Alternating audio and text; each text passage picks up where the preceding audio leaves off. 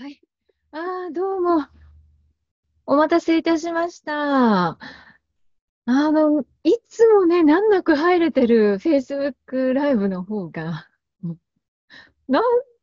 またどういう理由かわからないんですけど、全然繋がらなくて、ええ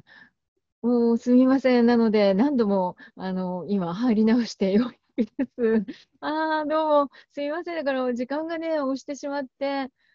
ありがとうございます。あ、もうご覧くださってる方がいらっしゃいますね。ありがとうございます。あ、鈴木さん、こんばんは。よろしくお願いします。ね、あ、小林さんももうこちらでスタンバイしてくださってるんですね。ありがとうございます。あ、下口さん、あ、頑張れって、あ、なんかエール送ってくださいました。ありがとうございます。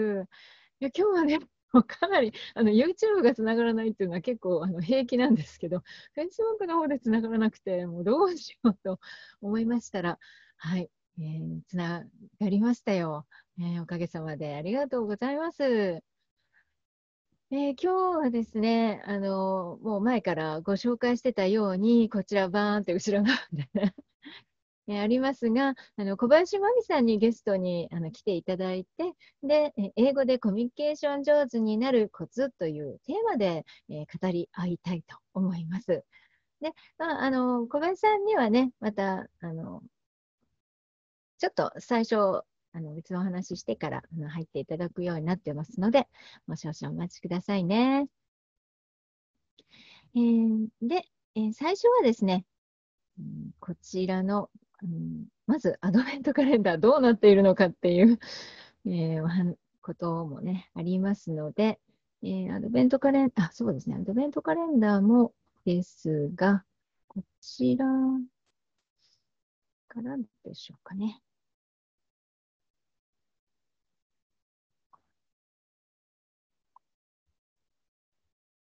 アドベントカレンダーの共有をまずさせていただきますね。ブラウザを共有したいと思いますので、しばらくお待ちください。えー、ブラウザね、共有しますね。今日のアドベントカレンダーはどうなってるのかっていうとこですね。で、実は昨日ですね、私、あの、ライブをもう、ひどい失敗しまして まあ、ひどい失敗したっていうのは、あの音声があの、ひどかったっていうか、あの、動画をね、あの、共有したんですけど、その動画の音も流れるし、Facebook のライブの音も流れるし、私の声ももう同時にですね、3つで ずっと流れる状態だったんです。で、やってる時に全く気づいてなくて、それですね、後になってから気がついたっていう、まあ後になってからっていうのも今日ですね、その録画を見直して気づいたんです。まあ、なので、えー、まあ、今日のアドベントカレンダーはどうなってるのかっていうところもご紹介せずに。で、まあ、昨日、その、まあ、今日はね、その小林さんがアドベントカレンダーの記事を書いてくださって、YouTube に動画をアップしてくださってたんですね。まあ、これはしっかりとご説明できたんですけど、その後がひどくてですね。えー、で、まあ、あの、次の日は私です。私が担当なんですね。で、えー、今日は、うん、ポッドキャストで音声を、うん、こちらご紹介してますので、えー、よかったらお聞きになってみてください。で幸せを引き寄せる学び方というタイトルでお話しさせていただきました。こちらね、アドベントカレンダー。あの、ぎっしりなってきましたよ。どうですか？皆さん。あと一日ね、空いてるだけなんですよ。皆さんね、えー、賛同してくださって、いろいろ準備してくださってますので、お楽しみなさってください。まだね、たっぷりありますよね。12月楽しんでいきましょう。えー、ということで、えー、共有を停止させていただきます。はい。で、えー、今日のテーマ、早速ね、入っていきたいと思います。小林真美さんと語る英語でコミュニケーション上手になるコツということで、えー、小林さんをね、早速お呼びしたいと思います。小林さん、うん、こちらの。はい。こんばんは。こんばんは。どうも今日はありがとうございます。いえいえ、こちらこそありがとうございます。私も早速背景を変えたいと思います。はい。あの、小林さんにはなんかこの12月、最初からね、お手伝いいただいたりして、いえいえで、今日は小林さんの動画もアドベントカレンダーで、はい、ええということで、本当にありがとうございます。いえいえ、こちらこそ。はい。えー、小林さんはあの12月の1日に出ていただいた時にも、はい、えー、簡単にご紹介をさせていただいたんですけども、はい、あのご存じない方ももちろんいらっしゃると思いますので、はい、えー、小林さんに簡単に自己紹介をしていただいてもよろしいですか？はい。え皆さんはじめまして、えーと、小林真美と申します、えー、私はですねあの今ビジネス英会話のまあ、トレーナー、パーソナルトレーナーとして、まあ、個人の方だったり、えー、無少人数のグループの方に、まあ、ビジネスでまあどういうふうに、まあ、英語を使ったらうまくコミュニケーションできるんだろうっていうことを、えー、指導させていただいてます。えー、もともとはあの英語を教えるあの教える経験っていうのはそんなに実は長くなくてですね、まあ、自分自身があの外資系企業で長く働いてきたっていうバックグラウンドがあります。えー、最近あの、まあ、本もちょっと出しまして去年と今年と1冊ずつ出してるんですけれども、まあ、そういったことであの、えー、まあ、直接教えるだけじゃなくて、まあ、一人でも多くの方にあの何かこうヒントになるようなことをお伝えできたらいいなと思ってあのそういったこう出筆とか、まあ、情報配信みたいなこともしています。はい、ありがとうございます。ああのお友達なんですよね、私は。そうですね。以前から。で、なので、まあ、もちろんね、英語のね、先生だっていうこと、また英語をずっとね、使ってこられて、あの、お仕事で、あの、バリバリとね、えー、キャリアを積んでこられた方っていうのは分かっているんだけど、そういうことに関しての話ってあんまり知らなくて、ね、まあそうですよね。なので、まあ、この機会に、はい、えー、まあ、小林さんのね、そういったあのご経験と、またこの、えーまあ、本の、はい、ご紹介も当然そうですけども、そこでまあお伝えになりたかったこととかもね、お聞きしたいなと思います。えで、英語でそのコミュニケーション上手になるコツっていうこのテーマは、実は、あのそのこちらの本ですよね。小林さんが出された本の、はい、あの、まあ、表紙、ポッとこうあ開けていただいたところにね、ね。あるんですけどね。ええ、あの英語なろうっていうのはあっても、英語を使ってコミュニケーション上手になるって、一瞬で、えー、そんなことをできるんだって思ったんですよ、私。いや、私全然英語できないし、で英語でね、はい、そんな気軽にコミュニケーションなんてもう、すごく遠い話がな気がしてるもんだから、まず、コミュニケーション上手になる前に、英語をしっかり勉強しなきゃっていう、なんか思い込みみたいなのがあるのに、いや、なんか気軽に始められそうじゃないって思って。あありがとうございます。うんそうですね。なので今回このテーマをね、ええ、あげたんですよ。はい。はい、あの、まあ、まずね、小林さんの、ええ、まあ、この本出される、あの、まあ、きっかけというと変ですけど、まあ、ここは私、前書きをね、読ませていただいたときに、ええ、ああ、そういうことからこういう、この本を書かれたのかってよく分かったんですけども、え、これ、小林さん、これまでのご経験の、はい、抜きにしては語れないっていう感じするんですよね。あそうですね。あ私が、まあ、今、まあ、書いた本2つありますけども、あと、まあ、指導する時も一番こう、まあ、私自身が気気を気にかけてるっていうか私が一番ここだけは、まあ、誇れるかなと思うのが、まあ、常に自分の失敗に 基づいて自分が試行錯誤してきてあのこうしたらよかったっていうことをもうお伝えしていて、あのまあほ本当じゃあの今こう完璧にできてるかっていうと私自身は、ね、まだまだこう修行中っていうつもりなのであの、まあ、これからもまだこういう自分がいろいろ試してみたりしてよかったことっていうのを伝えたらいいなと思ってるんですけれど、まあ、今までこう何十年かやってきたことを一旦こういろいろ振り返ってあこうすればよかったとか、あのあの時失敗した理由ってあこういうことだったんだって結構後からあの今回本を出したらとお人を教えるってことをしてみてからあおん同じつまずき私も昔したなと思って結構客観的になると、あこう自分の失敗は棚に上げてですねあのここうしなきゃダメなのよみたいな ことが、まあ、結構あってそこをあのすごく実それを実践的って、まあ、いう言葉で表現するんであればそこはすごくこう、まあ、私自身の中ではあの、まあ、自分の強みっていうんですかね。あの、まあ、他の普通こう、まあ、ネイティブの先生だったり英語の教授法とかを長くこう学ばれてるプロの先生と、まあ、ちょっと違うところとしてあの、持ってるとこかなとは思ってるんですよね。うんなるほど。あの、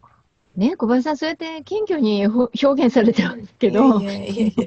本当にね、あの、経歴、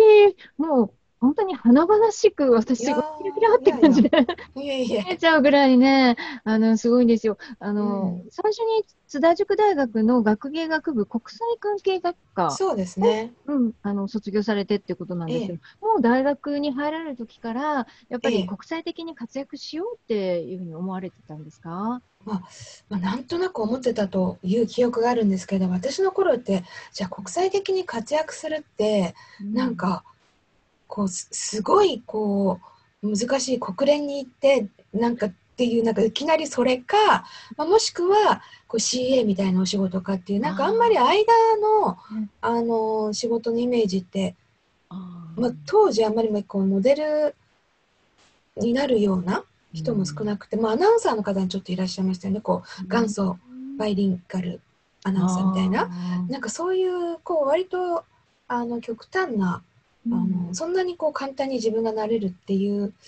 まあ、のも少なかった中でまあなんか思ったんですねそこに入ったのは。うん。はい、ねえ、本当に、あの、まあ、今はね、皆さん、うその国際的とかっていう言葉自体がもうなんか陳腐な感じまあ、そうですよね。なぐらいのええ時代ですけど、まあ本当遡れば遡るほど、女性がええそんなにバリバリやらなくていいじゃないとかね、ねそう周りの感じはね。ね、うもうそんなにやって、あ、仕事あるの？みたいなありましたよね。感じがあったから、えそんな中でね、やっぱりそういう、あの、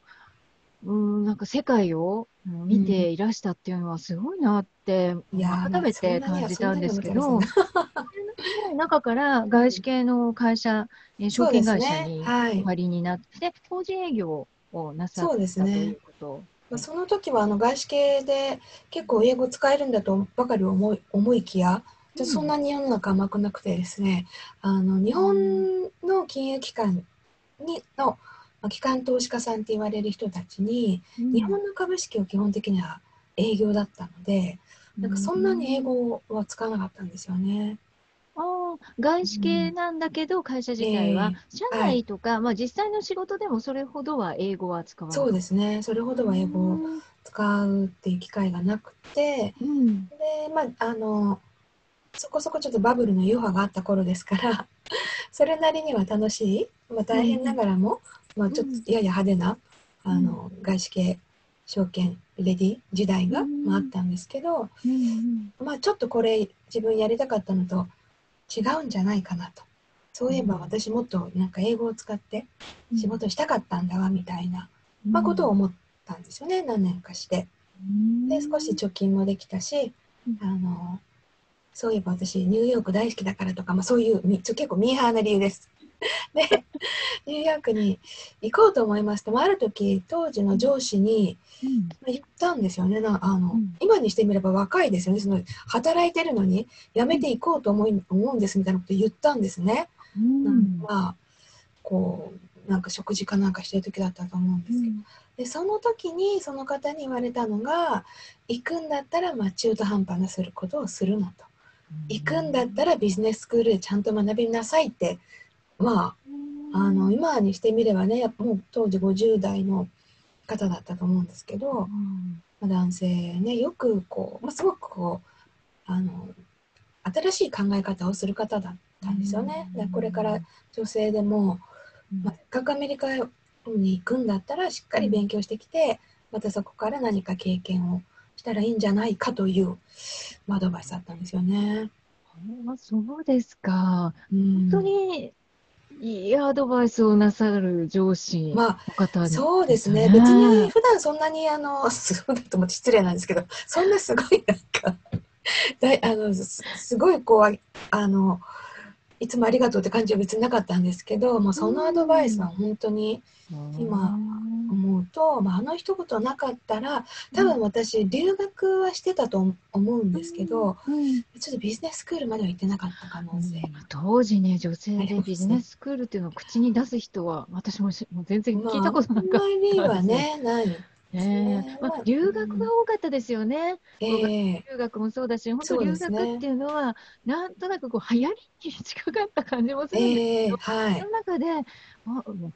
あそう海外に行って、またそういうビジネスのね、学び、また一段、もうね、二段も上の学びをやるって、うんでも相当な覚悟が必要じゃなかったですか？いや、あ、まあ、あの、若かったんですね。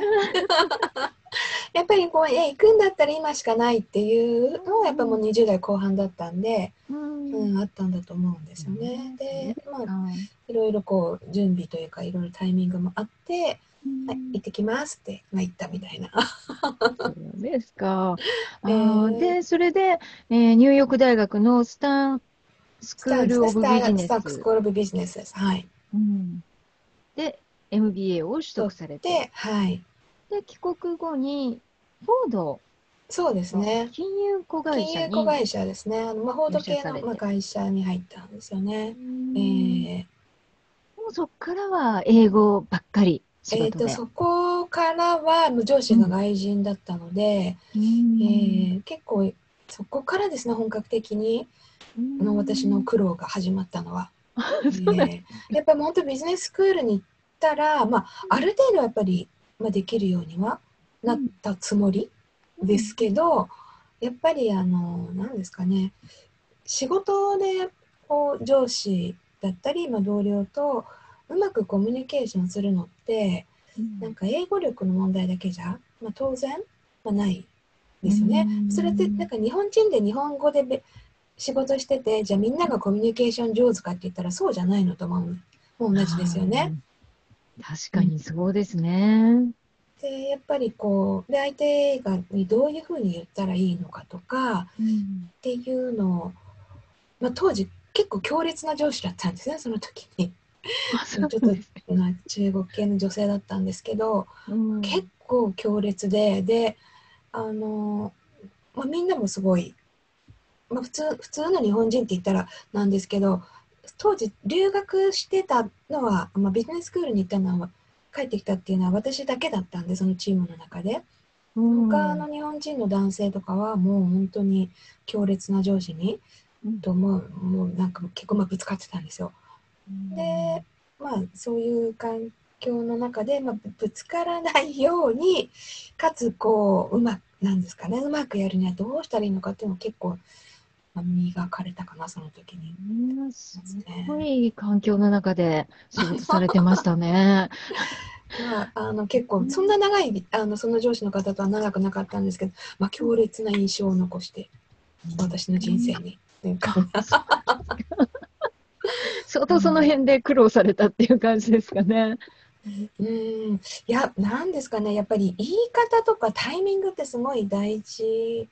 だったり、最初の一言って結構大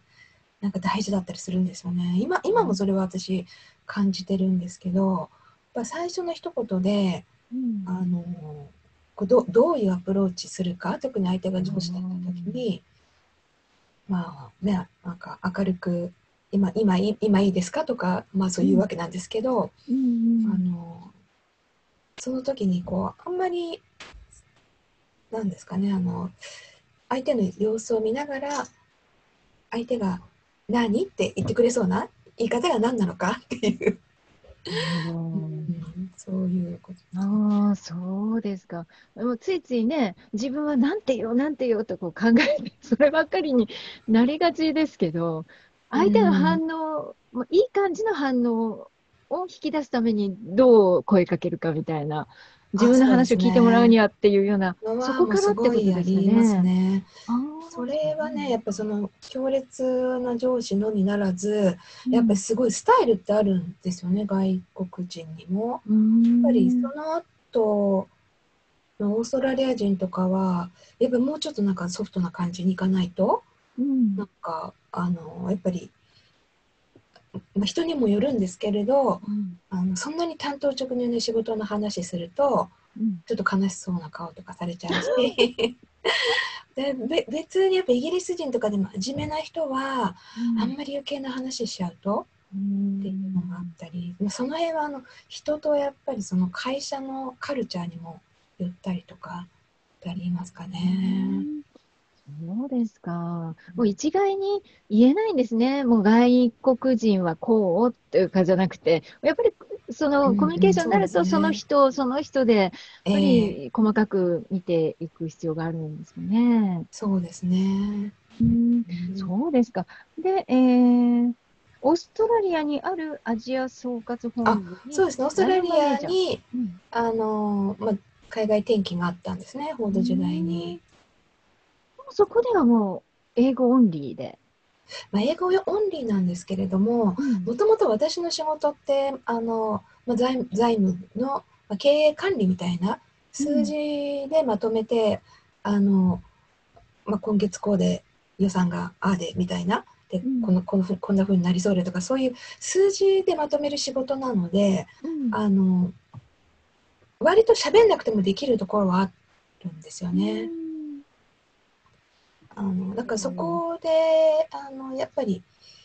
喋んなくても自分の仕事終わるからいいかなと思っちゃうと、うん、英語って上達しないんですね。そうですか、えー、あ。やるべきことさえやればいいっていうものじゃないっていうことですかね。まあそうですね。私オーストラリア時代もまあ結構ちょっと、うん、あの難しい同僚とかがいてあんまり喋りたくないの、この人とか思ったのがちょっとあったりして、うん、でも今にしてみるとそこをねあのそういうふうに思っちゃうと英語力は伸びないんで、まあ、途中からちょっとチームも変わったりして、まあ、楽しく、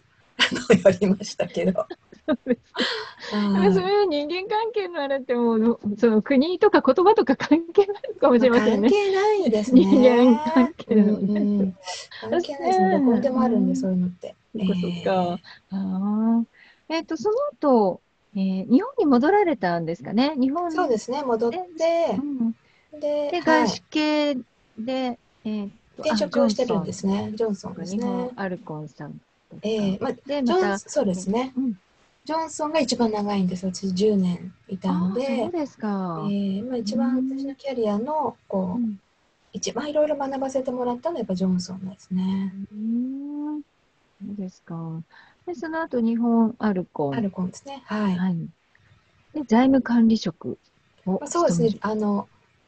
ジョンソンと、えっ、ー、と、アルコンはそうですね。財務の管理職。ああ、そうですか。ね、そうすると、こう、チームをまとめるという点ですけど、まあ、リーダーですよね、うん、完全に。えーマネジメントする立場って、もうこれはすごいですね。えー、ああ、ちょっと大変でした、そこは。ああ、そうですか。えー、まあ、それは、その、ここにもやっぱりこの本にも反映している部分なのかなって、えー、あの思ったりしたんですけど、は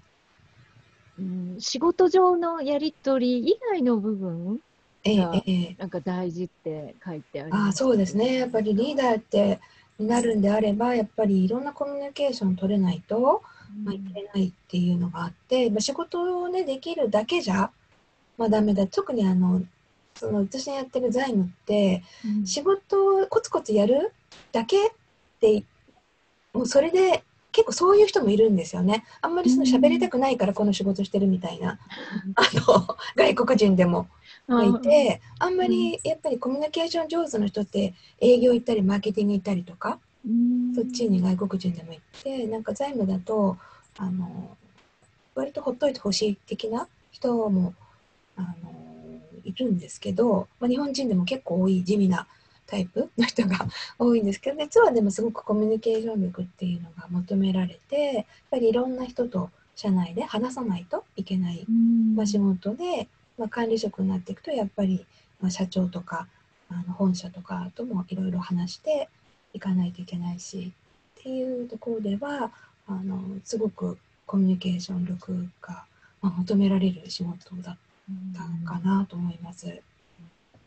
でそこであの大事だっていう部分は、本当に些細な、まあ、些細なちょっとしたやりとりがとっても大事っていうふうに、これね、本でも。まあそうですね。やっぱそういうのは聞いてくるん。ですかね、ちょちょっとした、まあ、スモールトークってう、ね、うん、やっぱりスモールトークって、あの、うん、こう相手、やっぱ人間関係づくりっていうのもありますし、うん、あと、なんか相手の価値観ってわかるかなと思うんですよね。うん、まあ、やっぱり上司だったり、まあ、同僚の外国人と、まあ、週末何したとか休み今度どこ行くとか、まあ、仕事の関係だったら本当は別に知りたくもないっていう時もあるじゃないですか。そんな上司がどこ行こうかに 何の予定あろうが。っていうのはあるんですけど、うん、やっぱりそこであの話す中で、うん、まあ、気持ちが打ち解けるっていうだけじゃなくて、うん、やっぱりこの人ってなんかこういうことが大事なんだとか、うん、なんか価値観みたいなのが分かったり、やっぱりあの、まあね、こういう家族を大事にしてるんだったらあんまりこう夕方大事な話とか中途半端に持ってっちゃうとあんまり良くないかしらとかあの、まあ、その辺がこううまく付き合うあのヒントみたいなのも出てくるし、あとやっぱり自分もちょっとある程度開示するっていうことで、まあ、自分自身のあの、まあまあ、特にあるのやっぱり自分自身もやっぱりもうあの外国人って結構言いやすいのは私は帰りますって言える言える言っても仕事やったらちゃんと帰りますって言っていいので、うん、あの中途半端に夕方変な新しい仕事とか持ってこないでほしいオーラを出すのも 結構できたりとか。私もやっぱり子育てずっとしてた時なんか特にそうなんですよね。あの外国人の人って早く帰るってみんな思うかもしれないですけど人によるんですよね。うん、夜型の人とかあのいたりするんででも夜型の人あなたはいいかもしれないから私はダメよっていうのをあの 結構言っちゃって。でもそれってあのやっぱり日頃こう打ち解けてるっていうかこうなんなんですかねあの私ここはすごく頑張れるけどここはもう自分としての家族を優先してるとかっていうのを、うん、こうまあ、スモールトークとかそういうコミュニケーションで信頼関係あると意外に分かってもらえるっていうのがもう私の経験ですかね。うん。で本来の仕事をうまく進めるとか、うん、あのリーダーだったら特にみんなに気持ちよく働いてもらうためにも日頃からのそういう小さなコミュニケーションを大事にしておくっていうのが効いてくるってことですよね。うん、そうですね。うん、なるほど。えー、でもなかなかそういうそあのスモールコミュニケーションって学ぶ機会ってないんじゃないですか、ね、まあ、学ぶ機会はそうですね。やっぱりそこを本当、まあ、日本にいて働いてると、っていうのはあるかもしれないんですけど、あの、まあ、外国人がもし職場に一人でもいたら、まあ、とりあえず何か話すっていうのは、もう本当に、本当にこの別にこの人にこの質問しなくてもいいなと思うことの方が多いと思うんですけど、うん、もしも英語をねやっぱり少しでもこう自然に話せるようになりたいっていう気持ちがあったら、うん、何か言ってみるっていうのはおすすめですね。何か言ってみるときにまあ毎日毎日別に週末の質問とかするのも変なんであの、まあ、月曜とか金曜とかだったらいいですけど、うん、うんまあ、とりあえずまあなんか褒めてみたりとかあまあ、女性だったら、まああのまあ、洋服とかそういうのを褒めたりとか、うん、まあ、あと、まあ、忙しそうだったら忙しいのってもその忙しそうだったら忙しいんだよって、うん、まあ、日本人だったら思うじゃないですか。うん、なんか別に言うなよみたいな 忙しくしてたらね。でも外人なんか英語の人って別にいいんですよね。あのあビジーとか言ってあの、ビジーとか言って。あの うん、そういう、うん、なんかそう頑張ってみたいなキープアップみたいなそんなような声かけするとかっていうと、まあ、ちょっとずつですねコミュニケーションが、うんすることが普通になっていくっていうか。ああ、えなるほど。そういうことなんですね。ああ、でもそういう長い、もうここ、このプロフィールでは22年、うん、2年です22ね。年22年ぐらい働いてますかね。はい。外資系のうん人だけでね、ずっえと、うんそうなかなかいらっしゃらないなと思いました、私は。ーあのうんね。英語をずっと使ってきましたとか、ええええ でまあ、もちろん教える人はまあ別でしょうけど、あの業務とかでね、ずっとうんってって、またそれで人をまとめてっていう、でそういった経験、もうビジネスの実務の経験、プラスそこの中でのコミュニケーションというのを体感されてるから、でもだからね、うんこの本がすごく面白いんだろうなって思ったあありんですね。がとうございます。うん、もうあのすごく熱かった。どうしよう暑いですね。最初思ったんですけど、あのいっぱい出るんですよね、すぐにええ使えるような英英語ええが載ってるそうですねただ、私、すごくこれ役立つなと思ったのが、なんでこんな表現をしなきゃいけないのかっていうところうんね。で、さっき、その忙しい時に日本人だったら忙しい、うんとか、あの、忙しそうだねとか、頑張ってねとか、まあ、ほとんど言わない言。わないですよね。ええあの外国人というか、まあ、英語文化だったりすると、もう言うことが多いよと。ええそれを知らないから、あ、言っていいのかな、この言葉って、こう、そこでちょっと躊躇する面ってあると思うんですよね。うん。でもそれをね、ここですものすごく詳しく例を挙げて、語って、あの、書いてくださってるので、えなるほどって、そういう、うん。あの、は、なんか自分のね、ストッパーみたいなの外せるんだとか、あ、こういう時に声かけてもいいんだ、みたいな、うんそういうのが、声かけて失敗する前に分かる。えねああまあでもね私もねやっぱりそうももっとちゃんとできたらよかったなっていうのがたくさんあるんですよね。やっぱもっとなんであの時にもうちょっと声かけれなかったかなとかたくさんあるんですね。まあそれをこうあの、まあ、か書いてるっていう、そうなんですか。じゃあ、もうすごいね、ぎっしりともう経験もだし、そういうなんか、後から振り返ってからのっていうのも詰まっているっていう、まあそうですね。ですね。うん。あの、これから、うん。うん、まあ、もちろんもうしっかり英語をね、学んできて、仕事でも使ってるって方も、これはいいと思うんですけど、まだこれから英語を始めようかなとかね、はいはい。あのむしろその仕事では使わないんだけど、うんうん。もうね、いろいろあの今、本当に外国人の方も多いですから、どんどん増えてるし、ええ。またこれからも増えるから、そういう時にちょっとなんか話しかけたいなとかね、うんコミュニケーションうん取りたいなっていう方い多いと思うんですけど、そういう方に、まあ、これから英語を学ぶときに、まあどんなふうに学ぶと、うんうんうんはいなんてい効率いいでしょうか？ええそうですよね。あの、まあ、私思う、すごく思うのが、やっぱり大人になって、今もう一回英語を、まあ、やりましょうっていうふうに考えたときに、やあの、まあ、かっこいい言葉で言うと、ちょっとストラテジーを、自分なりのストラテジーを立ててやった方がいいなと思うんですね。うん。あのいろんなこう学校もありますし、うん。本とか教材とかたくさんありますけど、うん。何かあの手に取る前にですねうん。自分が何をどどういうふうに英語を使いたいのかそれを考えてそれに向けて何をやればいいのかをちょっとストラテジーを考えるっていうのをお勧めしたいんですよね。あのこう皆さんどういう目的で英語を使いたいかによってやることって全然違うとかやんなくていいこともたくさんあったりすると思うんですね。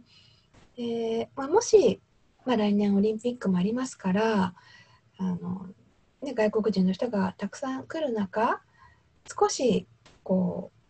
会話ができたらいいなと。道聞かれちゃったら、まあ、どうしましょうと。いう中あの、まあ、道聞かれちゃったらあの、まあ、私の本にも右に行って左に行ってなんなんとかがあるからとか言ってますけど、まあ、今ってもう携帯とかたくさんあるんで、うん。ななんとなくこうあとみ対面で道聞かれて、まあ、なんかけ結構あっちとかこっちとかって言ってればななんとかなることは すごい多いんですけどでもせっかくだったらそこで一言うん「オリンピック来たんですか?」とか、まあね、トラベルですかとかあの、まあ、なんかいなんか言ってみたいっていうのがあったとしたら、じゃあ自分何を言ってみたいのかなっていうのをまあ考えて、まあ、そのフレーズをもうん。う覚えるっていうのが一つあると思いますし、うん。まあ、そのためにやることってあの、まあ、基本的な中学英語の文法から自分が言ってみたいっていうことをまず考えないとダメですよね。自分が言ってみたいこと、聞きたいこと、うん。うん。そこをどういうふうに言ったらいいのかって考えてもうそれを何回も口で何回もいざという時のために覚えるぐらいに、まあ、練習するっていうのがあると思うんですよね。うん。まあ、逆にやっぱお仕事になればやっぱりそのお仕事って、まあその中でもこう E メールが中心なのか会議に出なきゃいけないのか、うん。はたまたプレゼンしなきゃいけないのかうん。とか、まあ、いろいろあると思うんですけれどやっぱり何をこう軸に自分が目標を立てるのか、まあ、あの段階的な目標かもしれませんけれどあのそれをですねあの明確に、まあ、するっていうことから入ってそれに向けて何が必要かというのが、まあ、すごく大事だと思うんですよね。うん。うん。あの、英語で、もうみんなね、やりたいなって思ううんんだけど、もう本もいっぱいあるし、ええ。学校もいっぱいあるし、もうツールとしては、もう、もう選ぶのが難しいくらいのね、状態ですよね。でそれを、まあ、自分が、えーこんな英語を話せるようになりたいということから、こう戦略的にその道筋を考えていくっていうのは、なかなか難しいんですけど、そういうのは、その、小林さんは生徒さんとかにも、やっぱりそういうご相談にも乗ってらっしゃるんですか、あそうですね、まあ、一緒に考えてみたりとかなかなか皆さんからなんか目標とかどうありたいかってそう簡単には出てこないんで、まあ、今の事情を聞いたりしながらうん。あのまあ一緒に考えていったりっていうことはしたりしてます。うん。まああとあのな何か何を自分で言いたいかって突き詰めて考えるってすごい大事で、うん。あの私この本にも実はそのビジネス英語そんな難しくないって書いたのがうん。あの意味とするのは例えばあの、まあ、営業の人で営業報告を英語でしなきゃいけないと外人の上司がいてとなった時に営業報告って日本語で普通皆さんやってたら何言わなきゃいけないのかって明確だったりしますよね。うん。あの売上広告を足してなんか何々さんがなんとかでとか、うん。予算に対してちょっとこれだけ言ってませんがなんとかしますみたいな。あのそれってまあ言い方の順番とかはちょっと英語っぽくこう英語分かりやすくするっていうのはあるにせようん。内容ってそんな難しくないはずなんです、うん。仕事の経験がうん。それなりにある方だったら。うん。なんですけどそういう何言ってるか分かるものじゃなくってまあ、いわゆるこう雑談的なことだったりちょっと会食とかに行っちゃったりするときにうん。この人と何話そうっていうのがない人がすごく多いんですよね。うん、でなんか話したいと思うことがなかったらそれは英語の問題じゃないんですよね。確かにそうですね。うん、そうなんですよ。うん、それはその英語を使うかどうかじゃない部分ですね、確かにね。ああででなおのこと外人ってあの意見交換が好きなんで、ああの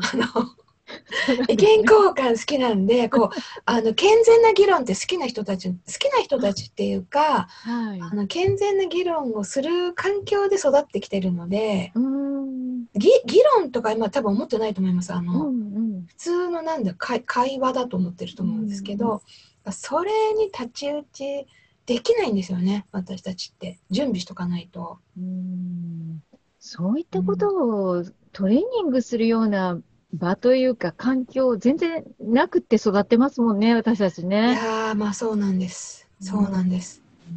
うんむしろその何か人が言ったことに対して自分の意見が、まあ、仮にあってもそれをわざわざ言うっていう、これをはばかるみたいなところがありますよね。うんそうなんです向こうから聞かれて聞かれたんだったら言うけどっていう感じ。うんそれでもあえて反対、仮に反対意見だったら、まあ、ちょっとこう微妙にオブラートに包んで言うとかね、うん。なんとなくこう、そういう文化が日頃、まあ、あって、なんかその中で、いや、自分はこうですっていうことをパーンとこう、なんか、躊躇なく言えるっていうのは、なんか英語力とはちょっと違うあそうですね。なんて思いましたね。うん。だからもう本当私自身こうあの英語が多少できてもやっぱり私自身もやっぱり言える内容が自分の中になくて意見が。もうなんか本当いけてないコミュニケーションになっちゃうことって、まあ、結構あるんあるんですよ。でそれはもう私やっぱり、まあ、まだまだ英語できないなって、まあ、そこももちろん英語力もっとみブラッシュアップする必要があるんですけど、うん。一番問題なのは、うん。そのことについて私考えたこともなかったとか、うんうん、そこになんか自分の意見なんてもうどうなんて思いもしなかったみたいな、うんそこをなんか頑張っていかないとうん。やっぱりなんかこれからって難しいのかなってすごく思うんですよね。うん。まあうん。まあ、なんで私の、まあ、子供たちあの、うん。まあ、うち大学生と中学生ですけれども、あのまあ、たまたまこうあの息子の中学校でちょっと一冊目の本をまあきっかけに、あうん。の講演会なんかさせていただいたことがあるんですね。で、うんうん。まあ、その時にやっぱりお母様たちあの、まあ、未来未来をこう、ね、子どもたちこそ英語力を磨いてってすごく熱心に聞いてくださったんですけど、やっぱり一番私伝えたかったのがあの自分の考えをしっかり持ってそれを、あの相手に伝えられるようになるっていうことを、英語ってことだけじゃなくてその英語もこう大学受験に向けて一生懸命勉強しなきゃもういけないのはもう本当分かるもう分かるうちもやんなきゃいけないから分かるんですけどそこ、ね、だけじゃなくてやっぱり、あの自分がどう思うかっていう問題意識を常にまあ持って、まあ、それを表現できるようになることが、まあ、グローバル社会では大事なんですとかってちょっと言ってきちゃったんですけど。ああ、そうですかね。本当にそうですよね。で、お母さん方も、な、あの、どうなんだろう。迷ってる、子育うてん迷うと思うんですよ。まあ自分がね、まあ小林さんみたいに、自分がその英語使ってやってきたって、あだったらこうなのよって体験から教えれるけども、やっぱりそういう経験がないけど、子供にはね、うんやっぱりそういった教育を、えーつけて、そして、本当に世界に羽ばたいてほしいって思ってるお母さん方からすると、どっちに導けばいいんだろうっていうのは、まあ、えお子さんには見せないにしろ、不安はすごくあると思うんですよね。だからそういった経験から話をされて、相当、あの、い嬉しかったと思います。ななんだろう、なんか、あ、これでやればいいんだ、みたいな。あー。そうですね、まあ、参考に、うんしていただけると。やっぱそこが私一番大事だと今思うとこ。ろそうですか。ね。それで、あの、小林さんも、やっぱり自分のお子さんには、うん英語だけじゃなくて、そういう、なんでしょう、うん自分の意見を発表させるような、そういう場とか、そういう経験させああのの勉強させて、そうですね。というか、まあ、私もそんな偉そうなことは全く子供には言えないんで、まあうちちょっとまあ帰国子女なんですよね。まあ、その韓国にいた時、インターナショナルスクールにまあいたっていうのがあって、でやっぱり彼らのあの、まあ、帰国子女としてあの私立に入ってるんですけど、うんやっぱりその英語の先生の授業とかを見るとやっぱりそこをすごくあの引き出すやっぱり自分の考えを引き出すっていうのはそこ長けてるなと思いますね。うん。うん。でもそその分結構ね大変あの授業としては大変みたいで本人たちもやっぱり、あのこれを覚えてこう丸で終わりじゃないんですよね。うん。こうなんかこう。だから自分の表現力とか、うん。そういうのをすごく磨かれたりとか、やっぱり考えるきっかけっていうのをもらってるような感じですかね。うんうんですか。はい、ありがとうございます。なんか話は尽きなくて、もっと聞きたいんですけど、時間がだ、あ、そういえばもう、あの、えこんな時間になってしまいましたみたいな時間なんですよね。ちょっと Facebook ページの、あの、コメントいただいてるかもしれないので、見てみたいと思います。うんあ、コメントいただいてますね。ありがとうございます。えー、文高渡辺さん。あ、小林先生、あこんばあ、んそうです、そうは。です。あ今、視聴し始めました。ありがとうございます。はいあり最初の時にコメントくださったんですね。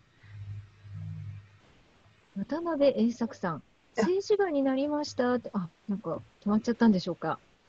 動画ね、やっぱりちょっと Wi-Fi 環境だったり、こちら側の接続からのあのええ問題もあったり、えーしまして、えースムーズな配信がですね、あの保証できないという 申し訳ない、えーことがあります。すみませんね。今動いてるでしょうか？うん渡辺さん、大丈夫ですか？あ、浜田さん、あ、こんばんは。ありがとうございます。ご覧くださって。うん、ありがとうございます。えー本当、長い時間ですね。ありがとうございます、小林さあ、ん。いえいえ。また、あの、もっとね、本当にいろいろお聞きしたいんですけど、それから皆さんもきっと、いやー、もっとね、知りたいなと思われたと思うんですが、このね、本、こちらですね。えーはいペラペラ英会話。ペラペラいいかペラペラ英会話で覚えたっていいと思う。うん誰とでも会話が途切れない1分間ペラペラ英会話ということで、こちらの本を見てみてください。で、